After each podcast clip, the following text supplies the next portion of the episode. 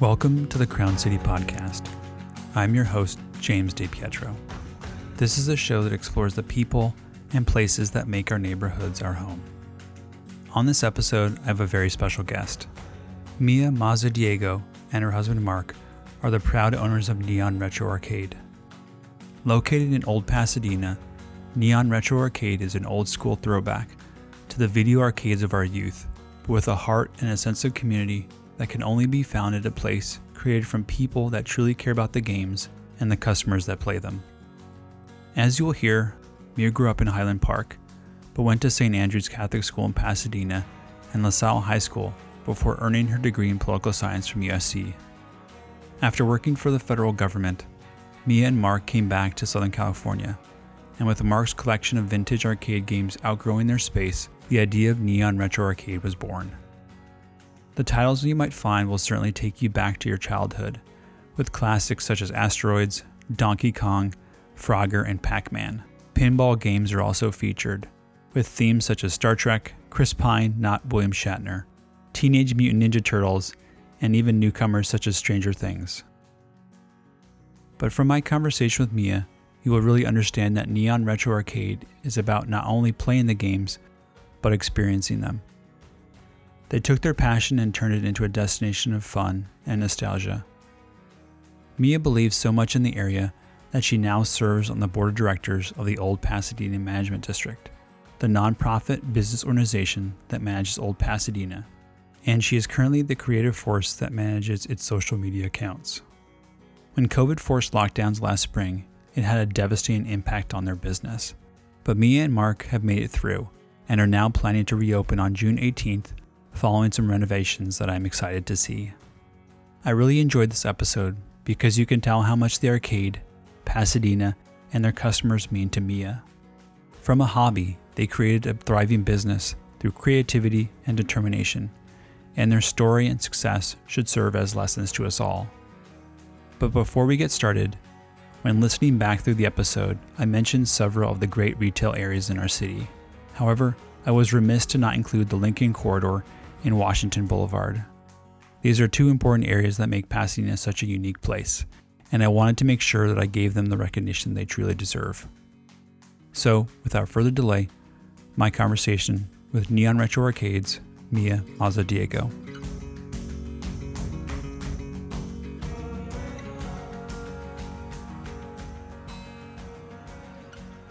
Mia, thank you so much for being on the show. I greatly appreciate it. Thanks so much for having me. I'm glad to be here. So before we jump into talking about Neon Retro Arcade and your work with the Old Pasadena Management District, can you tell us a little bit more about your background as you are from the Pasadena area?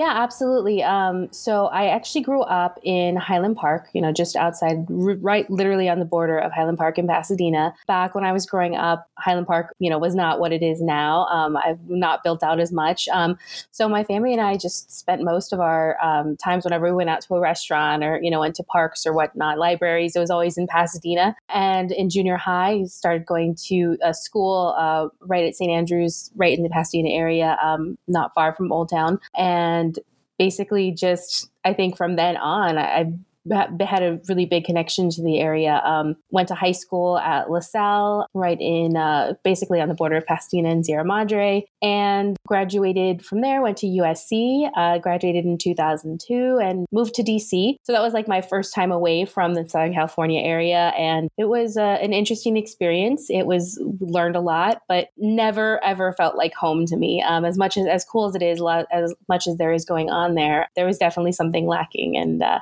I definitely missed home right from the start for sure. So you're a small business owner and very involved in the community.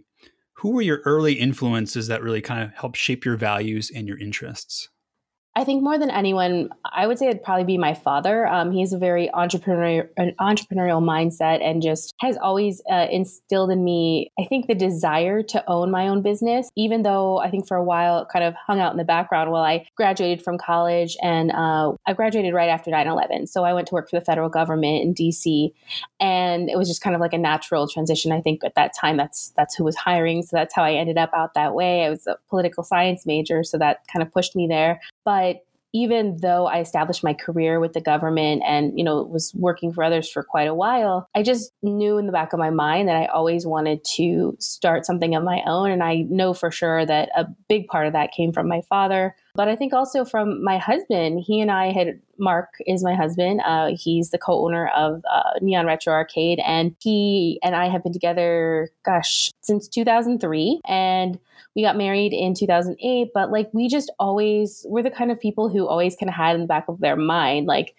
what could we do? Like, what kind of business, like for fun, you know, what kind of business would you like to own? Um, could it be an ice cream shop? Like, we were thinking about artisan ice cream because he's really good at that. You know, what about a restaurant? What about, we just always had it in the back of our mind that we would do this someday. And I think we had enough talking about it that, you know, when we kind of hit a point in our careers where we just felt like we want to get back to LA and Pasadena. Like, how can we how can we make that happen? Um, we knew that wouldn't be possible long term with the government, so we just decided to try it out and you know get out on our own and figure out if there was something that we could do, you know, together, build something together. He had basically been collecting arcade games, which sounds really weird, um, but he was collecting arcade games for fun on the weekends. He would find them really just distressed and destroyed and like you know, was really saddened by the fact that these games from our youth, the 80s and the 90s, were just being tossed aside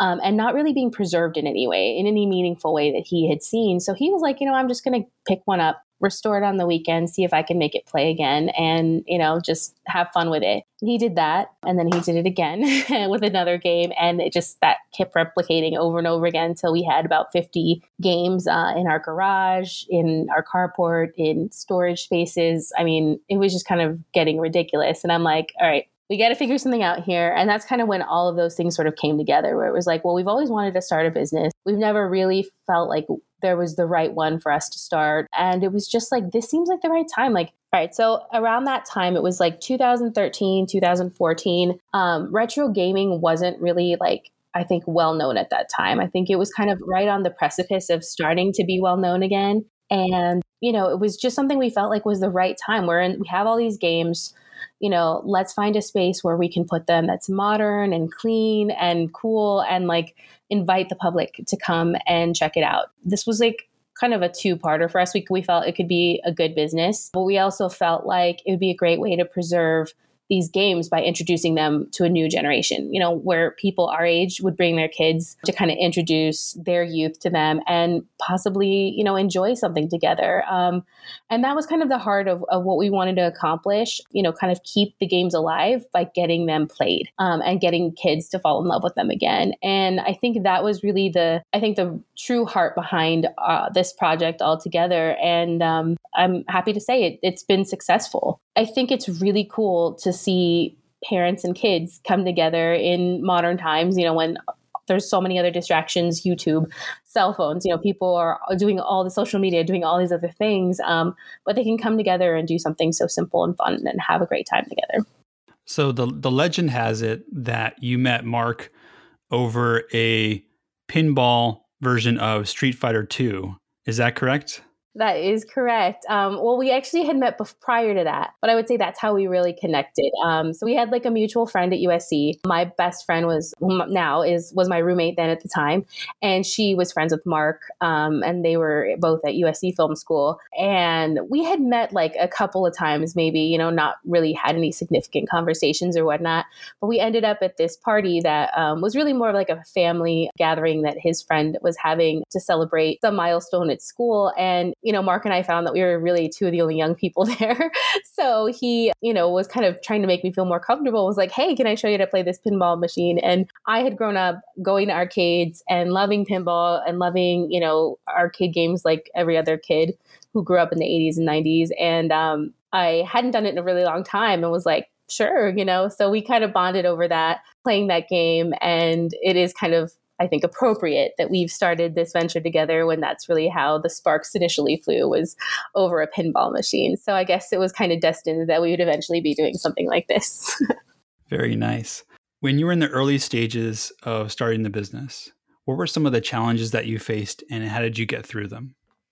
Well, I think, um, gosh, there were so many challenges, and it, it was a good bit ago. It was almost seven years ago now that we just, you know, got started out on this venture, but it does still feel very clear. Um, you know, even though we kind of went into it with a business plan, like, you know, we had an, a very clear idea of how this could be a business that would be financially successful. Um, there was just really no opportunity to rent a space for the type of business that we wanted to do. Like it wasn't clear to us when we kind of thought of the idea, but as we began our research into what would it take to actually open a space like Neon, you know, we were obviously looking at what it would take to rent a um, location to do that and beyond just being obviously really expensive to be to rent a commercial property in the los angeles area we found that basically no one wanted to have an arcade in their neighborhood. Um, we looked at a lot of places around Los Angeles, and um, the thing that's really funny is before we even conceived of the idea, um, the first time that I took Mark to Old Pass, like he was really just fell in love with the area, and we saw this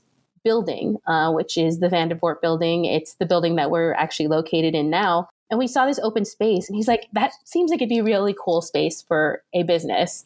And this was before we even thought of the arcade. This was like years before maybe two or three years before. So again we've had these little moments of like destiny along the way where even before we had conceived the thought of opening neon we randomly saw this commercial property that we thought was really cool. And then, you know, years later, later when we were starting to try to find a space for it, that space had just been rented out to someone else. So even though we were like, that was our first place to look was Old Pasadena, I was like, oh, the space that we wanted looks like somebody else got it, but let's keep looking. The other spots that we went to were just like not interested in the concept, didn't even take our calls or emails, didn't respond. They didn't care who we were or that we had this actual plan that could work. They just knew they didn't want an arcade in the area. Um, there's actually a lot of zoning laws in place that make it difficult to open these types of businesses now because of, I think, troubles that you know some arcades may have caused back in uh, their heyday. But yeah, it was really something that was very difficult to find a landlord even willing to talk to us. And I think as fate would have it, we just happened to see um, a for lease sign go up in another space located within the same building that we're in now. That was just a couple uh, couple spaces down from where we originally noticed that one cool space a lot of years ago, and you know put in an offer. And the landlord was actually really cool. Like her um, real estate agent actually was interested in the idea. He kind of loved that it really focused on history. Um, and I think he's a bit of a history buff, so that kind of helped. And he just took a chance to meet us in person, like listen to our business plan, hear our pitch, meet us and see, uh, get to see what we were like. And he presented the idea to the landlord who thought it would be really cool. And we just got really, really lucky. And I think that's really where our kind of connection to Pasadena as a business really started was it was the place that was willing to give us a chance to like look beyond just the the actual business type that we were and see who we were as people and what we could bring to the community and to their um, you know part of the block which they felt needed a little revitalization and i thought that was really cool that they actually took the time to meet us and uh, invest in us as people, which was cool. So, from the very beginning, you've used social media to help promote the arcade, and we're invited to join the Facebook Small Business Council, which is a networking organization that helps educate other businesses on how to leverage the platform. So, how effective has Facebook, Instagram, et cetera, been in helping the business, and what role do you see it playing going forward? I know I've talked a lot about um, destiny throughout this podcast so far, and it sounds kind of cheesy, but I really do feel like there are sometimes in, in life when just all of the cards kind of just come together to really land in your favor. And I think that Facebook and Instagram kind of taking off as a place where small businesses could advertise was really something that worked in our favor we just happened to kind of get some instruction about it from i want to say like a free meeting we took with like the small business uh, administration just to get some kind of like information on like starting a business for the first time because it was obviously something neither of us had done. And it was literally like a five minute comment that someone had made like oh you should look in if you know you don't have a big marketing budget maybe you should look into facebook. I think they're starting to do advertising for small businesses. And i, I think it's kind of easy to learn. He didn't really know much about about it, but he just sort of mentioned it to me. And I was like, sure, let me take a look at it. And um, at the time, I mean, it was again 2014 or so. I don't know when exactly they started doing that for small businesses, but I know it was pretty new because not very many people were aware of it um, or how you could really leverage it with a small budget to really get in front of a lot of people. So, like, the very first Facebook ad I ever ran was for like our grand opening. And I was like kind of skeptical about using it all at all and literally uh, spent a $50, big whopping $15 to place an ad about our grand opening. And like it reached something like 50,000 people in just a couple of days. I think it was boosted a little bit by the fact that like people were interested in seeing this business come to life. But like that, from that point, it was really interesting to me how many people were coming in because they'd seen that Facebook ad about our opening. And, uh, you know, that combined with just kind of some general I, I think interest. Um, we got some really lucky breaks with you know just free press and whatnot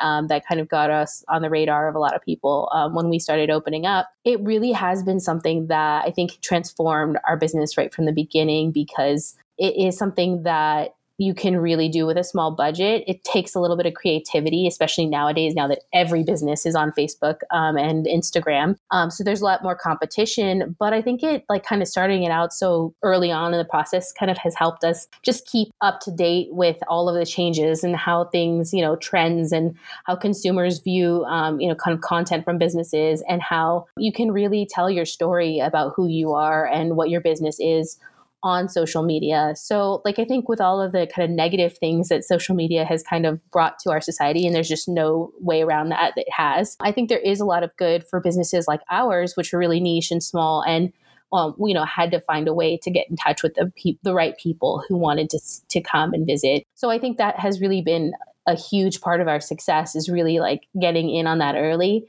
learning it, staying on top of it, and really focusing a lot of our effort in our roles. Mark does a lot of the technical parts of the arc. He deals with a lot of the technical parts of the arcade, acquiring games, and you know he's the big you know game history buff. He's really the the video gamer of of the business. But I really handle marketing, and I would say like good seventy five percent of my job is really dealing with you know social media, creating content engaging with our community and really building, you know, who we are as a business online uh, in a transparent way so that people can get to know who we are as people and really invest in our business beyond just, you know, I'd like to purchase an hour to play games and never see you guys again. No, I know who you guys are. I've followed you from the beginning and, you know, I've brought my kids since they were little to your arcade and we've played together and had a great time and have built all these great memories together. So I think we've been really lucky that that's kind of where we started with our marketing and advertising and it's it's benefited us in a huge way for sure.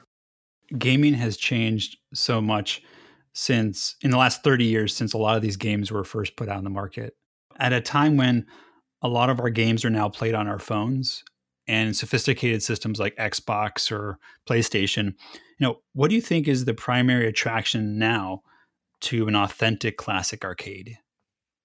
Um, I really think ultimately it comes down to the social gaming experience which is something that's really unique given this year of you know basically no social contact that many of us have had. I think that it's really interesting to see kids who you know have no connection to these games really prior to coming to the arcade or maybe some you know old games that they see in their parents like you know old toys or whatnot. But really, these kids who have no connection to it come to the arcade. They have access to systems like, let's say, for instance, the Wii U or, or the Nintendo Switch. Um, they have them at home. Their parents are like, they have that game in their room. They can play it anytime that they want. But for whatever whatever reason, they really want to come and play here. And what Mark and I have found is it really comes down to the fact that they get to play with other people in like this face to face way that just doesn't happen as much, um, you know, with games nowadays. You know, they'll have we'll have two similar age kids who show up at the arcade at the same time. They don't know each other at all. They end up playing together and like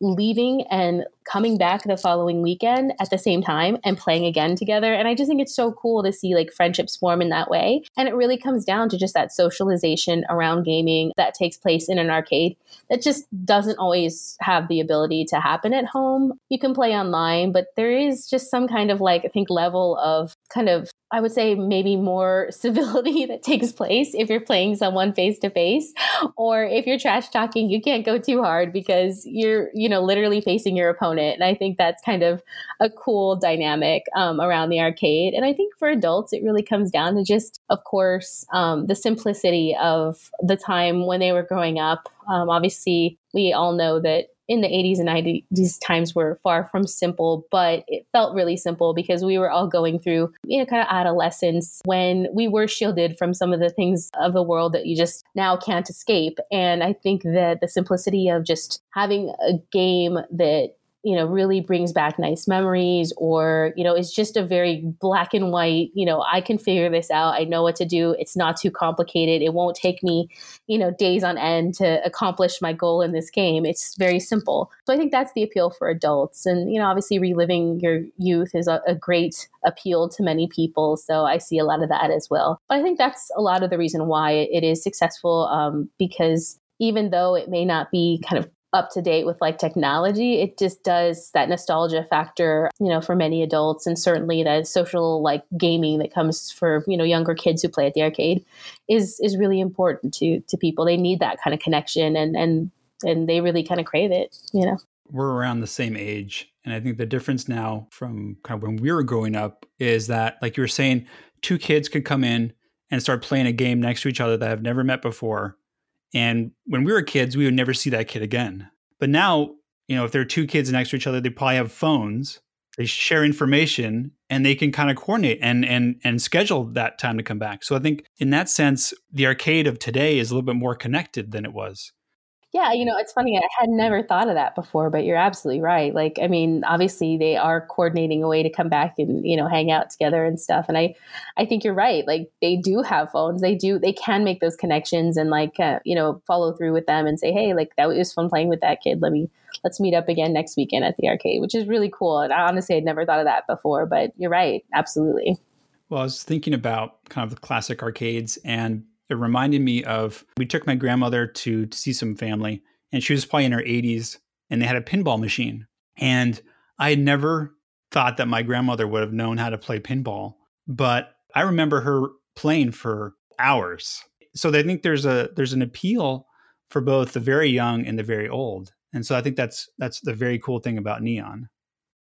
No you're absolutely right. Like we definitely have grandparents who bring in um, their grandkids and we absolutely have people of all ages playing. You're right. Definitely, pinball is, I think, a huge appeal to people who are in an older demographic because it is something that they've seen before. They understand it. It's very mechanical. It's like you can look at it and see what the point of it is. And I think easy to figure out. Or, you know, there are people who did, you know, whether it was the 70s or 80s, like you know came in contact with a pinball machine and enjoyed it so i think you're right that's that is a really cool thing uh, we do have guests of all ages from i think as young as i want to say three which is amazing to me. I don't have children, so sometimes I'm amazed by how technolo- how technologically connected little kids are and can figure things out. Um, I think the cutest thing I ever saw was when um, a three year old came up to the it was like a Teenage Mutant Ninja Turtles video game, and he started tapping the screen to make it start, which I thought was adorable because he thought it was like some sort of swipe sc- swipe screen game um, or something like that. It was the cutest thing ever. But you know, there's two buttons. It's a joystick. It's really not that complicated. And even if he doesn't have all the strategy down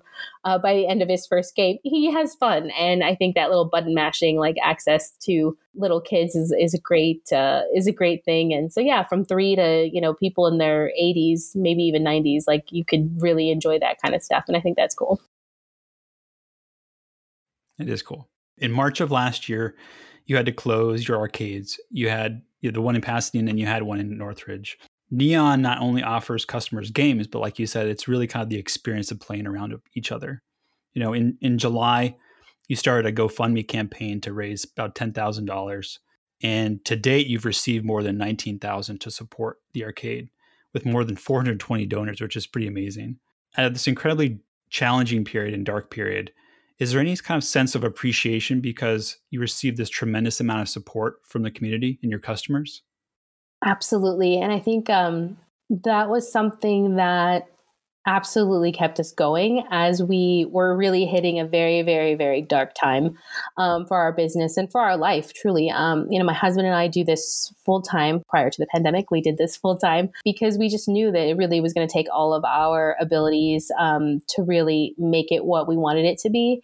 And it was like our livelihood was on the line, our business was on the line, our employees. Um, there was just so much going on, so much uncertainty in the world you know, we did have some, I think I want to say maybe loan programs that were rolling out early, maybe a couple months after the pandemic started or whatnot, but it wasn't to the level that it is now. And it was a really scary time. We were like, we have enough money for, you know, rent for two locations for like a month or two at this point. This was like a few months in, and that's it. Like, we got nothing else. Like, we have nothing more to give at this point. You know, we are dwindling down our sa- our life savings because we had to invest in it um, fully ourselves. We didn't have any loans or debts going into uh, the pandemic, and we just didn't have any other way to keep it going. And we were like, let's see if the community can just rally and help us out with these couple of months, just to kind of get through the next phase, to fig- give us a little more time to like figure out what we were going to do. And it was definitely something we debated for a while because we just are a business and we knew that there was a lot of you know very worthy causes that people could be donating to and didn't want to take away from that at all. But we also felt like people are asking if there's ways that they can support us beyond buying a t-shirt or buying a you know um, baseball cap, which you know they know isn't going to do that much to help the business stay open. And maybe if they're asking, we can just put ourselves out there and see if they're willing to um, to contribute to like help keep this going a little bit longer. And we thought, you know, maybe we get some um, some success with it, um, but it's you know it's COVID time. Like people are worried about their own jobs. Like, how can we ask them to do this? When we posted the GoFundMe, uh, within 10 hours, it had raised $10,000. And I can think of very few like really proud moments in my life where I felt like what we were doing meant something to people. And um, I think that seeing that type of response to our need, our request for help made us realize just how special that was. Like it's a special place to us for sure, but it made us realize how special it was to other people as well. And it kept us going when, you know, we really were about to quit. It was just like, how much longer can we keep seeing all of our life savings just dwindle away? But it gave us that kind of lit that fire that was like, there is a purpose for us keeping this going. It's not for nothing. Let's figure it out. Let's get together and be creative and figure out a way that we can make this happen um, because we didn't want to disappoint our community. And so when we saw that they were willing to put their own money on the line to say, like, this is a special place, we want to keep it open, it really kind of snapped us out of that dark place that we were in and helped us figure out a way forward. Um, get a little more creative with our landlords. At least we attempted to do that. Um, but we, you know, we did get some some help um, from our landlords in like kind of finding that way forward, and it just made us be more creative, figure out a way to make it happen, and we are forever grateful for that. We really didn't expect it, um, but you're absolutely right. Like the appreciation for that type of um, assistance at a time when we really desperately needed it to just hang on a little bit longer.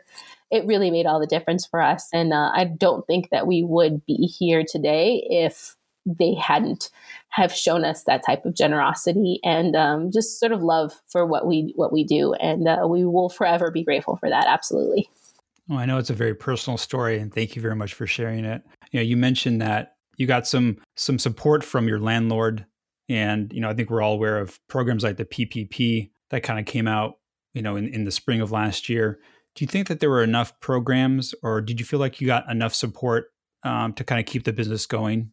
It's it, that's a complicated question only because it's like a yes and a no. Like I do feel that early on, um, it, it, I think rationally speaking, it was going to take a lot of time for you know the government to kind of figure out a way to help all the businesses that they were you know shutting down and completely you know preventing them from creating any sorts of any sort of income. I think for businesses like ours in particular, where it was just like obviously, you know, there is no way that a arcade is going to be considered essential. You know, it's indoors. It's you know a place where people gather. It's you know at the time you know people thought touching, you know, surfaces was going to be a really dangerous part of, you know, kind of maybe it was a detriment to public health or whatnot. So, like, it made sense that they were going to close businesses like ours down. But, you know, we heard in March 2020 this would be for two weeks. And that seemed okay. Like, you know, we can figure that out. Two weeks is no problem.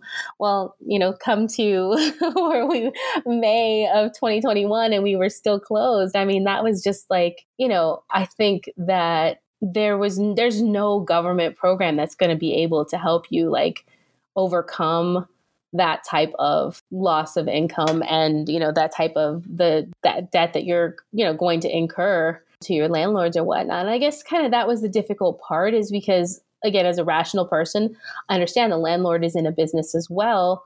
Um, you know, a lot of them have mortgages, a lot of them have responsibilities and whatnot. But I think the thing that could have been more helpful would have been, you know, obviously, if you're going to shut down our business, then there has to be some sort of way to like legislate. Okay, well, like how does the landlord's business, um, you know, also get assistance, or how can they, you know, sort of be obligated to work with the, um, you know, with the tenants to kind of find a way forward. And I think that was really a difficult part, at least what I've seen from fellow business owners, is that you know, some landlords were really, really great and willing to, um, you know, kind of find a way forward. As we were very lucky with our Pasadena landlord that she was, you know, willing to do that and that she was willing to continue the investment in us as people and know, like, hey, they've been great tenants for six years. We haven't had any issues with them. You know, let's continue that relationship forward. But there were other landlords who absolutely did not want to make any concessions. You owe me rent in full. You owe it to me, you know, at the um, time that we agreed upon in your lease, um, or else you're going to start incurring fees on top of that. And there's just no working uh, a plan forward other than how are you going to pay me back the full amount you owe me? And that's just something that I think is like, well, how can my business be affected and shut down? And there's no problem with that. But then his business, the other land, the landlord's business, is totally fine, and he can, you know, you can take me to court to pay that full amount. You know, um, obviously, I'm getting into topics that are way more personal and, and unnecessary for the for, for the point of this podcast. But that was something that obviously is very is very difficult. And I think that you have all the government programs, which were definitely helpful, and certainly as time has gone on, they've become more helpful with like the second round of PPP loans and the EIDL programs and the grants that are available. And we've done all of those things. I know many small business owners have done all of those things, but it is going to be a hard thing to come back to when you know you have many landlords who do expect to be paid in full at some point. Um, when you've lost a year of sales for businesses like ours that were closed the entire pandemic, that is just something like how do you come back from that? And that's something that I think um, is going to be a difficult thing to figure out as we move forward for many businesses. What do you think, as a small business owner, we need to do to bring more people back and attract businesses to Pasadena now that the restrictions have been uh, removed and uh, we're seeing a lot more activity in Old Pasadena and in Southern California in general? Definitely. Well, I think the kind of most imminent step is definitely continuing, um, you know, vaccinations on, you know, as like kind of far and wide as we possibly can. I think that the city of Pasadena has done a, a great job of um, kind of making residents um, aware of you know how they can get their vaccine vaccines you know making sure that they are giving information about them you know giving updates to the community about kind of where we are at with you know how many uh, what percentage of the population has gotten vaccinations and whatnot. And I think as that increases, certainly the safety and ability to get out into public um, in a way that you're more confident is certainly going to help. Um, and I think we are seeing that. I think that you know Mother's Day, if it's any uh, that's at the time of this recording, that was you know just just last weekend. It's something that is really great to see when people are out and about and taking advantage of um, all of the alfresco dining options that are available um, throughout the city. Um, when you see people kind of taking advantage of the fact that Pasadena does have a lot of, you know, just outdoor people watching opportunities. You don't have to be inside and you know cooped up uh, at this point in the you know uh, in time. You can go out in a safe way, in a safe manner. Um, certainly, encouraging people to continue wearing masks, I think, is also helpful. I know that um, you know there are some people who just would feel more comfortable that we continue doing that for uh, a little while longer. And we, you know, I have heard comments from people saying that when they don't see people wearing them in the area, that that makes them not want to come out and spend time there. So I think as we, you know, as a community, continue those kind of big things um, for public health. I think that really helps businesses in a lot of ways because it makes people feel more confident in coming out and uh, spending time in our thriving districts districts at this point. Uh, you know, we are coming out of a year of spending a lot of time isolated and indoors. There is bound to be um, some sense of you know just sort of a little bit of trepidation in coming out into large groups again. And I think that the more steps we take towards safety and kind of helping people feel more comfortable, that's going to benefit businesses in the area as well. So as a business owner, that's something that I see is is, ten, is extremely important to getting people to get back into the district and or into our community in Pasadena and just in you know enjoying everything that we have to offer um, so i think that's really great um, and I think also just as again a consumer, one of the things that I see is just you know, obviously a lot of small business owners have had difficulty throughout the pandemic with um, certainly with staffing, um, you know, certainly with being able to like, you know, keep their doors open in the same capacity as they were prior to the pandemic. And a lot of them had to make, you know, cuts to, you know, their hours, to their staffs, to their menus, like to the offerings that they had. And I think that, um, you know, now that we are seeing more people get back out into public, um, you know, being able to kind of work towards staffing up to the appropriate levels to, you know, be able to offer more hours, to be uh, available and open when your customers want to, you know, frequent your business is something that's going to be really important because I think that, you know, again, as a consumer, I do, there is that level of, you know, people have varying hours and times and days and whatnot. And it, it can be difficult to navigate that sometimes. So I think as business owners are able to get back to um, their normal. Um, and I know that's a challenge, but as they work towards that, we are going to be able to see more activity because you'll be giving people like a reason to come out and to do things. And I think that's something that will definitely be really helpful to the community as a whole. So um, that's kind of just my personal observation about it. Community seems really important to you. You've talked about it a lot. You know, you're a director of the Old Pasadena Management District and are involved in the marketing and social media for the nonprofit that manages Old Pasadena, which many people don't really realize there is one. There's the Old Pasadena Property Management Improvement District, which is a PBID. So, why did you think it was important to get involved with the Old Pasadena Management District? And then, how has your involvement and role evolved over your time there?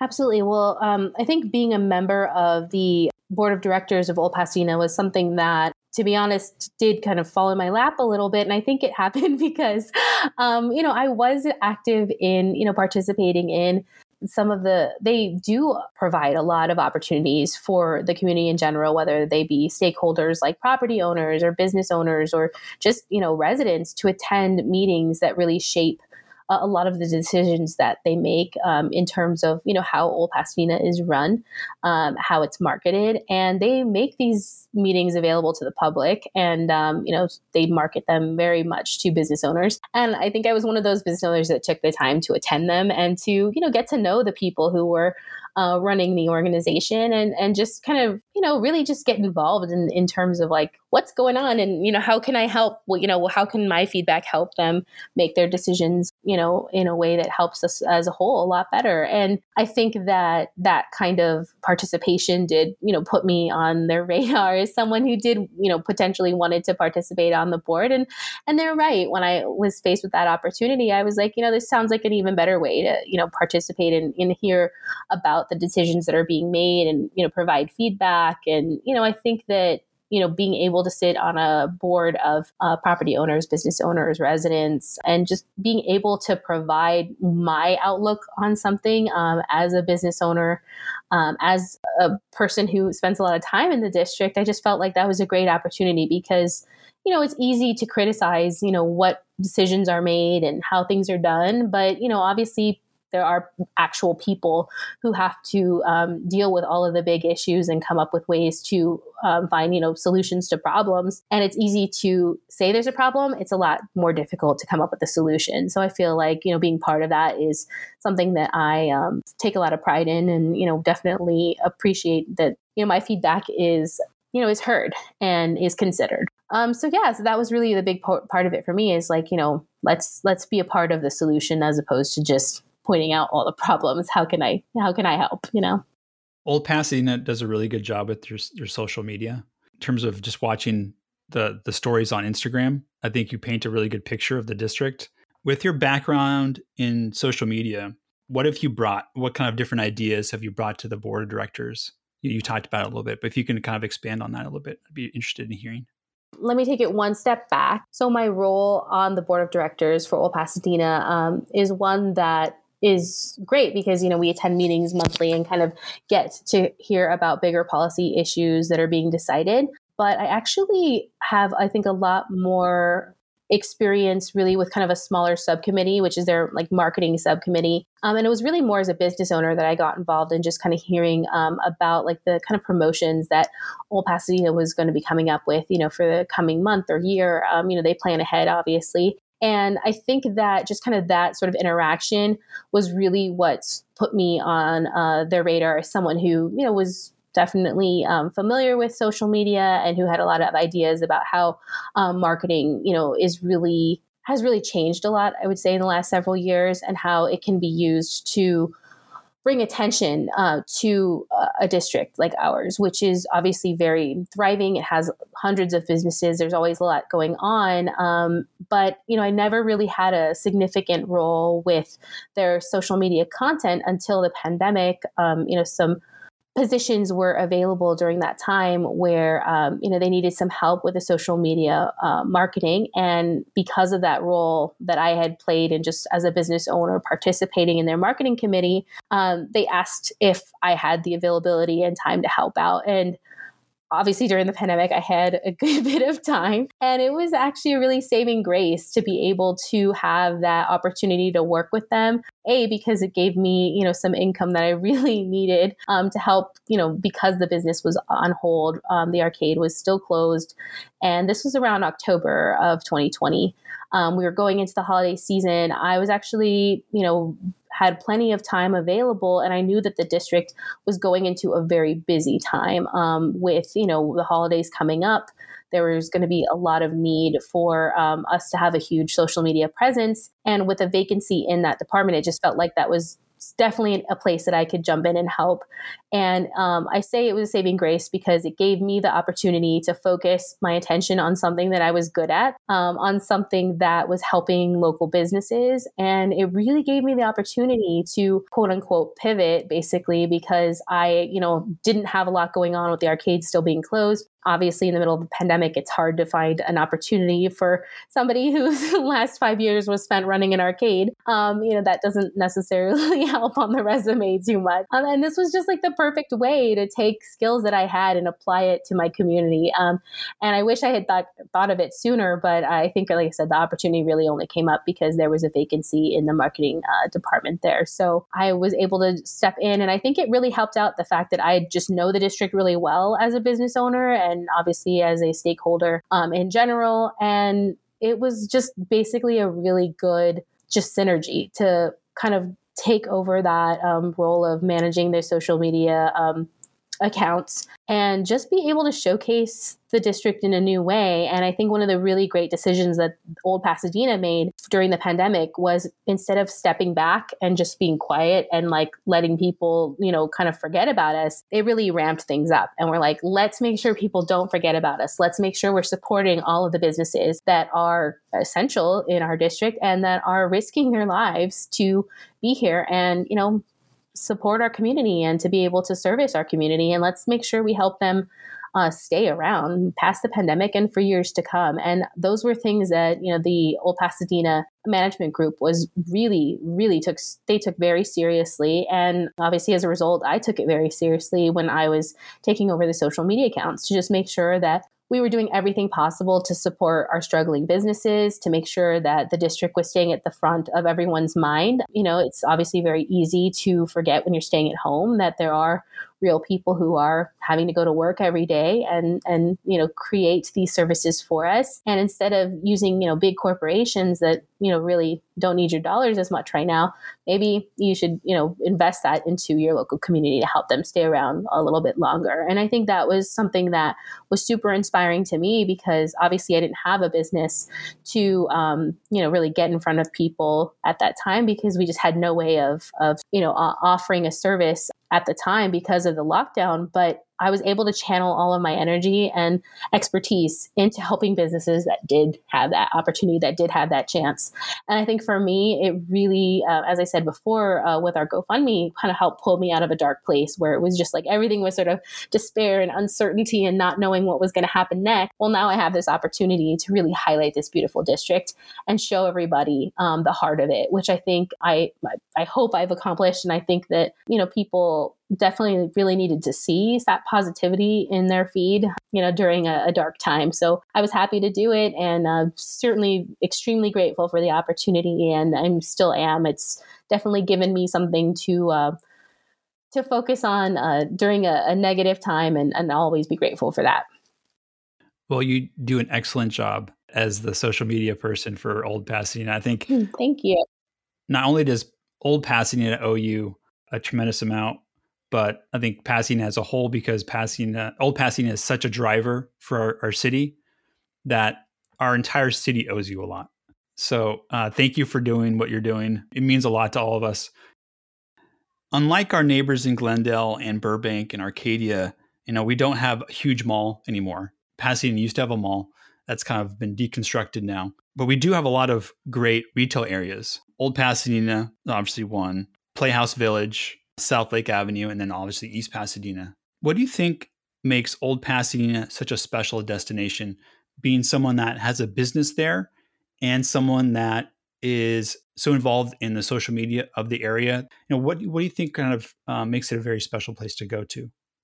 Oh gosh, there's so many things. Um, I think you know, first and foremost, it's certainly the diversity of businesses that are there. I think like if there's anything that you want or need, you can find it in Old Pasadena. And that's obviously like a huge driver for many people. You know, certainly historically, I think that um, obviously in the era that I grew up in, um, you know, when I was in junior high and high school in the 90s, I mean, I can remember like Old Pasadena was like the place to be um, and I think it still is that way. Um, you know, but I think one of the other things that really is a draw is certainly the historical, I think, nature of the district, the fact that there has been so much of history preserved, you know, in the buildings, in, um, you know, just kind of the beauty of the architecture that's around. I mean, you can take a stroll down Colorado Boulevard or any of our other streets and, you know, just find so many cool mementos from the past, which I think is something that, you know, obviously in Southern California is not a very common thing. So I think that kind of care and attention to preserving the history, you know, certainly helped with, you know, beautifying the area and making it special and unique. And then certainly during the pandemic, I mean, it's a 22 block outdoor space. I think that's one of the things that separates us from a huge mall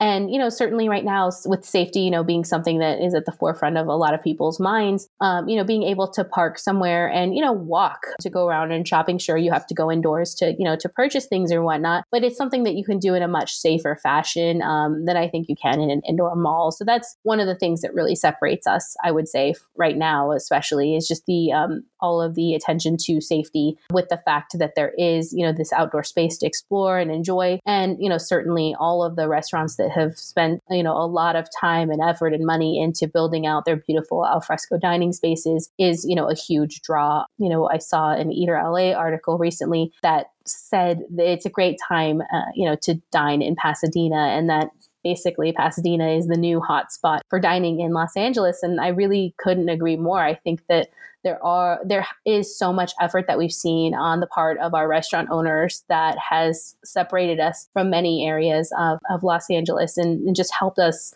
really create I would say a sense of normalcy and a sense of, you know, just kind of socialization that everyone really needed. Eating um, is certainly a essential activity that many people did. And I think once we were able to reopen it in the summer of last year, it really kind of helped some people who were able to just get out and enjoy, you know, being outdoors and being away from home for even just a little bit to do something like enjoy a, a nice meal in a nice area. And I think that's something that has really benefited the district a, a lot um, during this time for sure.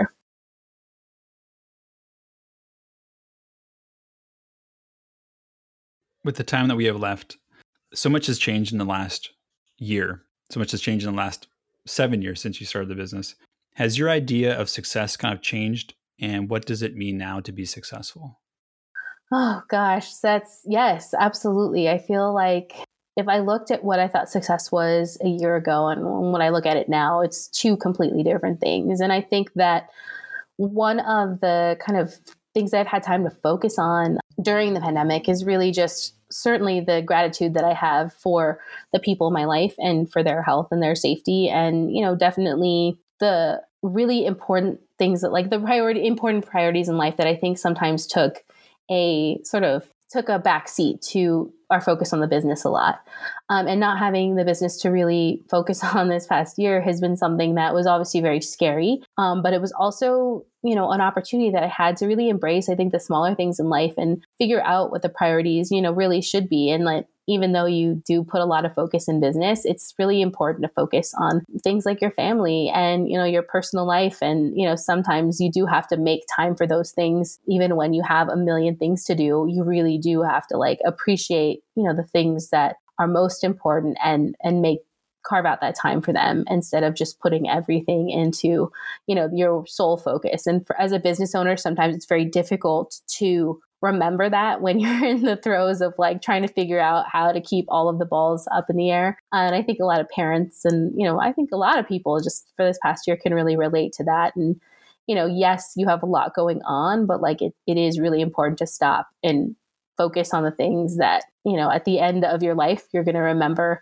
a lot more than you know all of the tasks that you had to complete in you know some random Tuesday. So um, so I think that's something that definitely has you know has changed for us, and and certainly you know I think there have been a lot of times this past year where I have you know second guess like what were we thinking? Like you know what you know who did we think we were that we could start this business and you know uh, survive anything? Um, you know you can plan for a lot of things but a p- pandemic is simply just for me it was not anywhere on my radar of something that i needed to plan for. But just kind of like i think the accomplishment uh, that I feel in the community that we've built. You you mentioned that before. That that's something I, I say a lot, and I, it is something that's extremely important to me. And I think it's because our business is more than just a place where people come and play video games.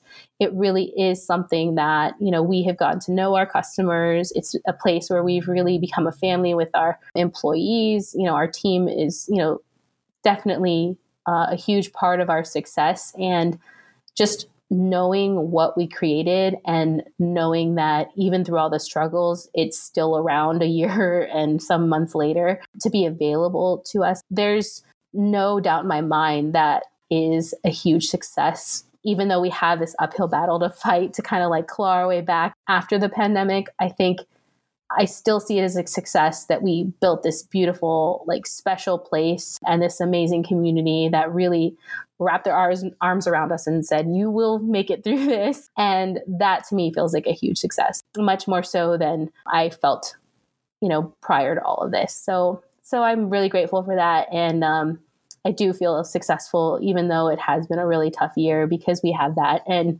hopefully we'll always have that. Now, you've announced that the arcade is reopening next month in June. Do you have an official opening date? Yes, and I'll I can be the first to know. You'll be the first to know the actual date because we haven't officially announced it. We keep saying mid June because we're like, you never know what's going to happen with all this stuff. But it does feel so much more positive now, um, and so it does feel like we feel confident enough to say that the um, actual arcade will be open to the public officially on June 18th. So we are excited about that. Um, we are doing some kind of practice runs with private groups before then. Um, so we are kind of reaching out to our um, arcade community to let them know about that. Um, some private spots for groups before then uh, will be available. And basically, the best way to kind of keep up to date with that is by following us on social media. So we're uh, Neon Retro Arcade on um, Instagram, and we also have a Facebook presence. And you can also find us online at uh, neonretroarcade.com. So I understand that there's some renovations that are being made. What can customers and expect from the new renovations, or how is the shop a little bit different? Um, well, I think that was one of the things that we really struggled with um, during our downtime was like, you know, will we even make it through all this? Like, can we spend time to really build up the space a little bit more? Um, it's really difficult to do renovations on any public space that's open seven days a week when you're um, you have to shut down and like you disappoint people, and you know, it's really kind of a big to do. But after seven years, there are certainly things that we wanted to improve to the space. So definitely some aesthetic improvements I want to like keep some of the the surprise element in there because I feel like you it's something you really have to see to understand. But I think the nostalgia factor has definitely been ticked up a notch, which is I think saying a lot from an arcade. so um, so yeah, we're really excited about it. We have um, some new modern touches as well that I think will make just a good visual impact when people come into the space. But new games, you know, we obviously wanted to make sure that we were kind of spacing things out a little bit more just for safety and wanted to improve like our ventilation in the space. So like that's not the really like fun things that people want to hear too much about. But I do think that, you know, people should know we wanted to spend enough time to make sure that we were not only coming back, um, you know, to be a cool place to visit again. We also wanted to be a safe place to visit again. Um, that was something that really meant a lot to us. Like, you know, there were a lot of times when people said, Why do you care what the rules are? Just open, you know, just do whatever. And it's just like, that's not who we are as people. Community is important to us. Making sure people were safe um, was very important to us throughout all of this. And it meant more to us than to make sure that people were safe than to open a business. And it was very hard to make that decision. We'll definitely, you know, are going to pay for that decision, and that's okay um, because we we definitely we stand by it because we that's what we believe, and I think that you know businesses should you know always kind of stand by the decisions that they make um, and that they should make decisions based on who they are as people not just as businesses. So um, i feel comfortable with that and i think that people will find that it, we were worth the wait and they'll be able to come back to a safe that's a space that's safe and that they'll be able to enjoy with their family and, and we're really looking forward to that. So last two questions. What advice would you give someone that was thinking about starting a business? Oh my gosh. I think more than anything it's just i think know like obviously who you are what you're doing and like really be able to share your story with your community like the people that who are going to be supporting your business. Um, i think that has really been the most kind of no matter what business you have whether it's selling t-shirts or whether it's you know running an arcade or owning a restaurant you know businesses especially small ones don't just kind of appear out of thin air. There's a story behind them. And i think that consumers nowadays really appreciate hearing the story behind it, the process that goes into building the business, the process that goes into just building the products that they make. I mean, like restaurants in particular, I think of all the time because we have a lot in our district. Um, you know, there's just so many cool things that they're doing on a daily basis, whether it's, you know, making things from scratch. Certainly can't give out all the secret sauce, but you can definitely kind of give people a peek into the behind the scenes of a business. And I think that really just goes so far eh, with consumers nowadays. So that's always something that I think when people want to start a business, it's like, okay, that sounds awesome. Great. So, like, where did the business come from? Like, how did that come about? Like, who are you as an individual and how did you end up in this in this type of industry and i think those are really interesting things to know certainly going in but yeah do your research. That's always number one first and like the number one thing that people always have to do before they open a business is just making sure that they know the ins and outs of what they're going to be going into. And there's all kinds of ways to figure that out whether it's you know kind of getting a job in that industry to figure out how it all works before you actually take the plunge. I think that's really important. Having that type of experience and knowing what you're doing um, before you go out and doing it on your own is really important. So, so yeah, those are the things that I would definitely say are, are, are good tips for people who are thinking about starting a business for sure. So, my final question is other than the Street Fighter 2 pinball machine that you kind of fell in love with Mark over, what's your favorite game uh, at the arcade currently? I want to steal Mark's joke. Whenever people ask him that, they always say he they always expect him to have some really like you know, poignant answer about his favorite game. And he always says whatever's working at the moment because arcade games, especially vintage arcade games, are a labor of love. They are, you know, 30, 40 years old. And it's amazing that they still run to this day. Um, they require a lot of repairs, a lot of maintenance. Um, you know, we talked about you know just renovations before and we do have renovations but also just getting all these games back online after being you know it's just dormant for a year is uh, is a lot of work but um when I think about my favorite game, it's definitely a pinball machine, and it's it's called Funhouse. It's like this. It's kind of a more obscure game, which is funny. Uh, amongst pinball aficionados, they definitely know the game, but it's like this little, um, this little like ventriloquist doll head that's in the middle of the machine and he kind of like eggs people on throughout the game. It's so funny. Like he's got all these little like call outs making fun of people as they're playing the game. And I just get a crack up out of it. So um so yeah, Funhouse is for sure my favorite game. And uh Street Fighter 2 will always have a special place in my heart because it brought me to Mark and he is the most important thing in my life. And I am very grateful for that pinball machine for sure. Beautifully said. Because of all the work that you've done in Old Pasadena, I think we all owe you because I think Old Pasadena is, I think the the heart and soul of Pasadena. It's what everyone thinks about when they think of Pasadena, and the fact that you bring life to it on social media, on Instagram, and you can tell those stories and a compelling story about big businesses, small businesses. I think is wonderful, and I think that um, everyone in the city owes you a lot for all your work.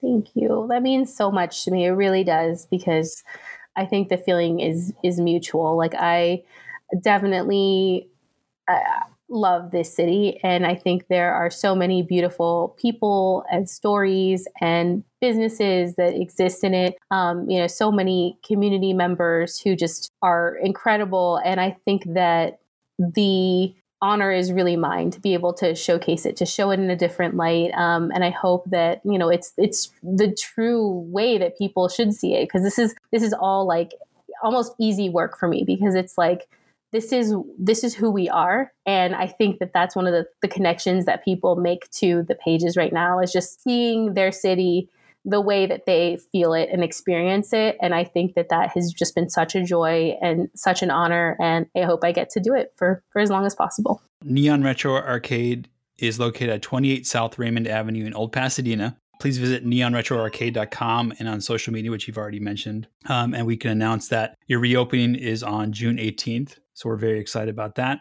Mia, thank you so much for being so generous with your time. I greatly appreciate it. Thank you so much for having me. It's been a pleasure, and um, thank you. I really had a good time. Again, my many thanks to Mia for coming on the show. If you're interested in learning more about Neon Retro Arcade, please visit neonretroarcade.com and follow them on social media for the latest news and reopening information.